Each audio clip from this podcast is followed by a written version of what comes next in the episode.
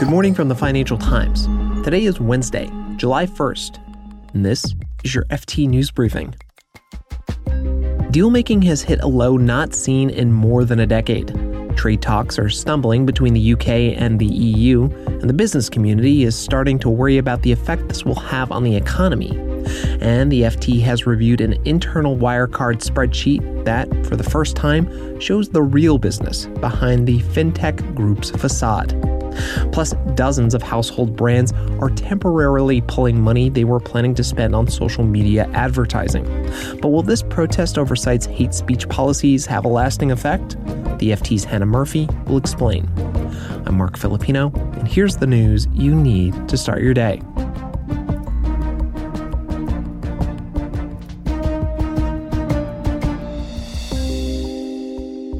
One of the longest waves in M&A history has come to an end. In the second quarter, global deal-making dropped to its lowest level since 2009. Companies have struck just $485 billion worth of deals since the beginning of April. According to Refinitiv, that's less than half of what it was in the same period last year.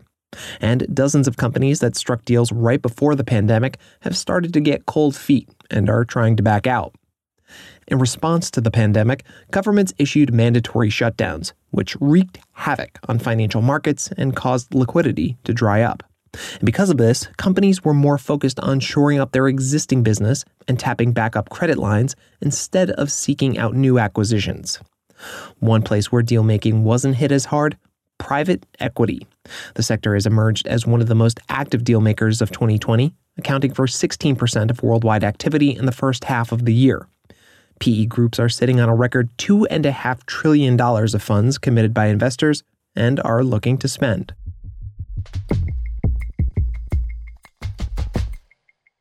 Negotiators for the UK and EU are meeting in Brussels this week. The hope is that the two sides can agree on their future relationship ahead of the end of the Brexit transition period on December 31st. And British business leaders fear the consequences if they don't. Business is concerned over the lack of progress in EU trade talks, and now more than 100 UK company chiefs, entrepreneurs, and business groups have written to UK Prime Minister Boris Johnson. The bottom line these leaders say it would be hugely damaging to the British economy if the UK left the EU without a deal at the end of this year. The letter said that businesses don't have the time or capacity to prepare for big changes in trading rules by the end of 2020.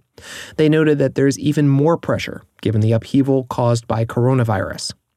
The letter called a few things to attention on trade. The signatories want the agreement to uphold common high standards currently applicable on both sides when it comes to things like state aid, social and employment standards, environment, climate change, and tax. Businesses also want products in areas such as pharmaceutical, medical, and chemical supplies to flow freely.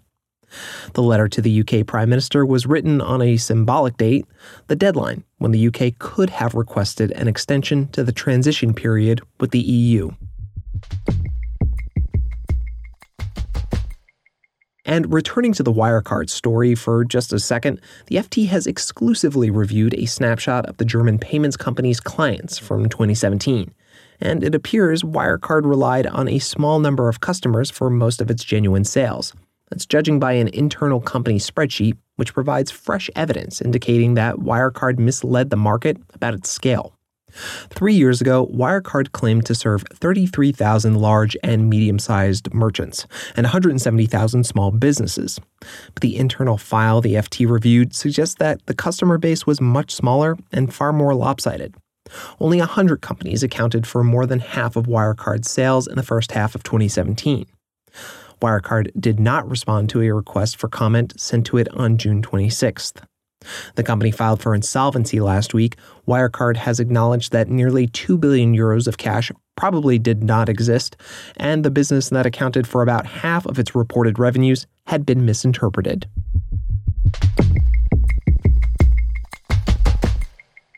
The advertising boycott against social media platforms such as Facebook, Snapchat, and Twitter over hate speech has the potential to extend to the majority of blue chip advertisers. Big names like Unilever, Verizon, Coca Cola, and Ford have joined the boycott, and the list is likely to grow, according to a survey by the World Federation of Advertisers. Hannah Murphy, our San Francisco technology correspondent, has more. In June, a consortium of civil rights groups launched a boycott of Facebook under this hashtag, Stop Hate for Profit. Um, they were urging advertisers to curb all their spending on Facebook throughout July. And that came after the killing of George Floyd. This sparked kind of anti racism protests across the US. And as part of that, social media groups have come under extra pressure to better police their content, to pre- prevent hate groups from stirring up racial tensions and from stirring up hate more generally. Right. And, and Hannah, you, you, and I have talked about the difference in approaches when it comes to Facebook and Twitter and how Mark Zuckerberg has, you know, up until this point, really stuck to his guns on, on not wanting to interfere with content. I, I want to talk a little more about the advertisers, though, especially when it comes to Facebook. It generates more than three quarters of its revenues from small and medium sized advertisers, not the top 100 surveyed by the WFA. So, how much push do they have, and how damaging are these boycotts going to be for, for the company? So, I think the hit to revenues is likely to be fairly negligible, though, whilst not ideal for Facebook, unless this long tail of smaller advertisers that Facebook went after in recent years sort of jumps on board. I think there's a more than 150, perhaps moving towards 200 that's out of about 7 million small businesses on Facebook in total. Facebook has come out and said that it's it's not going to make any decisions based on pressure from revenues. But what this really does do is creates a huge PR mess for a company that has long been prone to them and was making pretty valiant efforts earlier this year to kind of clean up its act, be a sort of helping hand as the pandemic took hold. So this really sets Facebook back in reputational terms through the creation of so much awareness of the hate speech on the platform, but also it raises political pressure. So I think what the organizers of this campaign are hoping is that this might spur regulators to, to potentially step in and legislate in a space that is currently very, very loosely regulated. Hannah, what are you watching as companies and Facebook go back and forth on advertising and this hate speech issue? I think there's a whole other area that we haven't yet discussed that is relevant to the boycott, which is the advertising industry is also seeking kind of more broad fundamental changes from the platforms when it comes to the insights and data that they get on how their adverts have fared on the platform, where they've been placed, what they've been placed against. So we've actually seen quite a few advertisers now and some of the agencies calling for Facebook to kind of share more information, share more data, lift the lid on its platform so that they can verify firsthand what exactly is going on.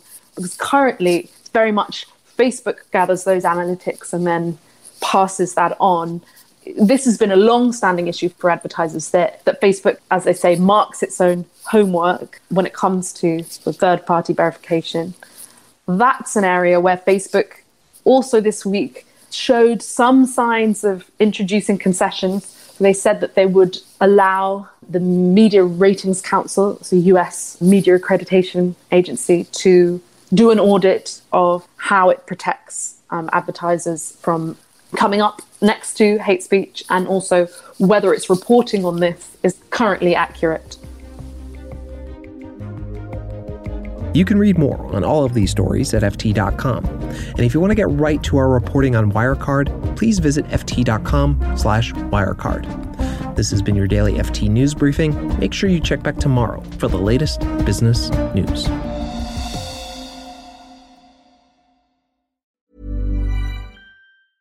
Hi, this is Jannese Torres from Yo Quiero Dinero. From a local business to a global corporation, partnering with Bank of America gives your operation access to exclusive digital tools, award winning insights, and business solutions so powerful you'll make every move matter. Visit bankofamerica.com slash banking for business to learn more. What would you like the power to do?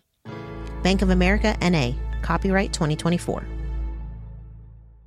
When you make decisions for your company, you look for the no brainers. And if you have a lot of mailing to do, stamps.com is the ultimate no brainer. It streamlines your processes to make your business more efficient, which makes you less busy. Mail checks, invoices, legal documents, and everything you need to keep your business running with Stamps.com. Seamlessly connect with every major marketplace and shopping cart. Schedule package pickups and see your cheapest and fastest shipping options from different carriers. With rates up to 89% off USPS and UPS rates. And with the Stamps.com mobile app, you can take care of mailing and shipping wherever you are. Make the same no-brainer decision as over 1 million other businesses with Stamps.com. Sign up with Code PROGRAM for a four-week trial, plus free postage and a free digital scale. No long-term commitments or contracts.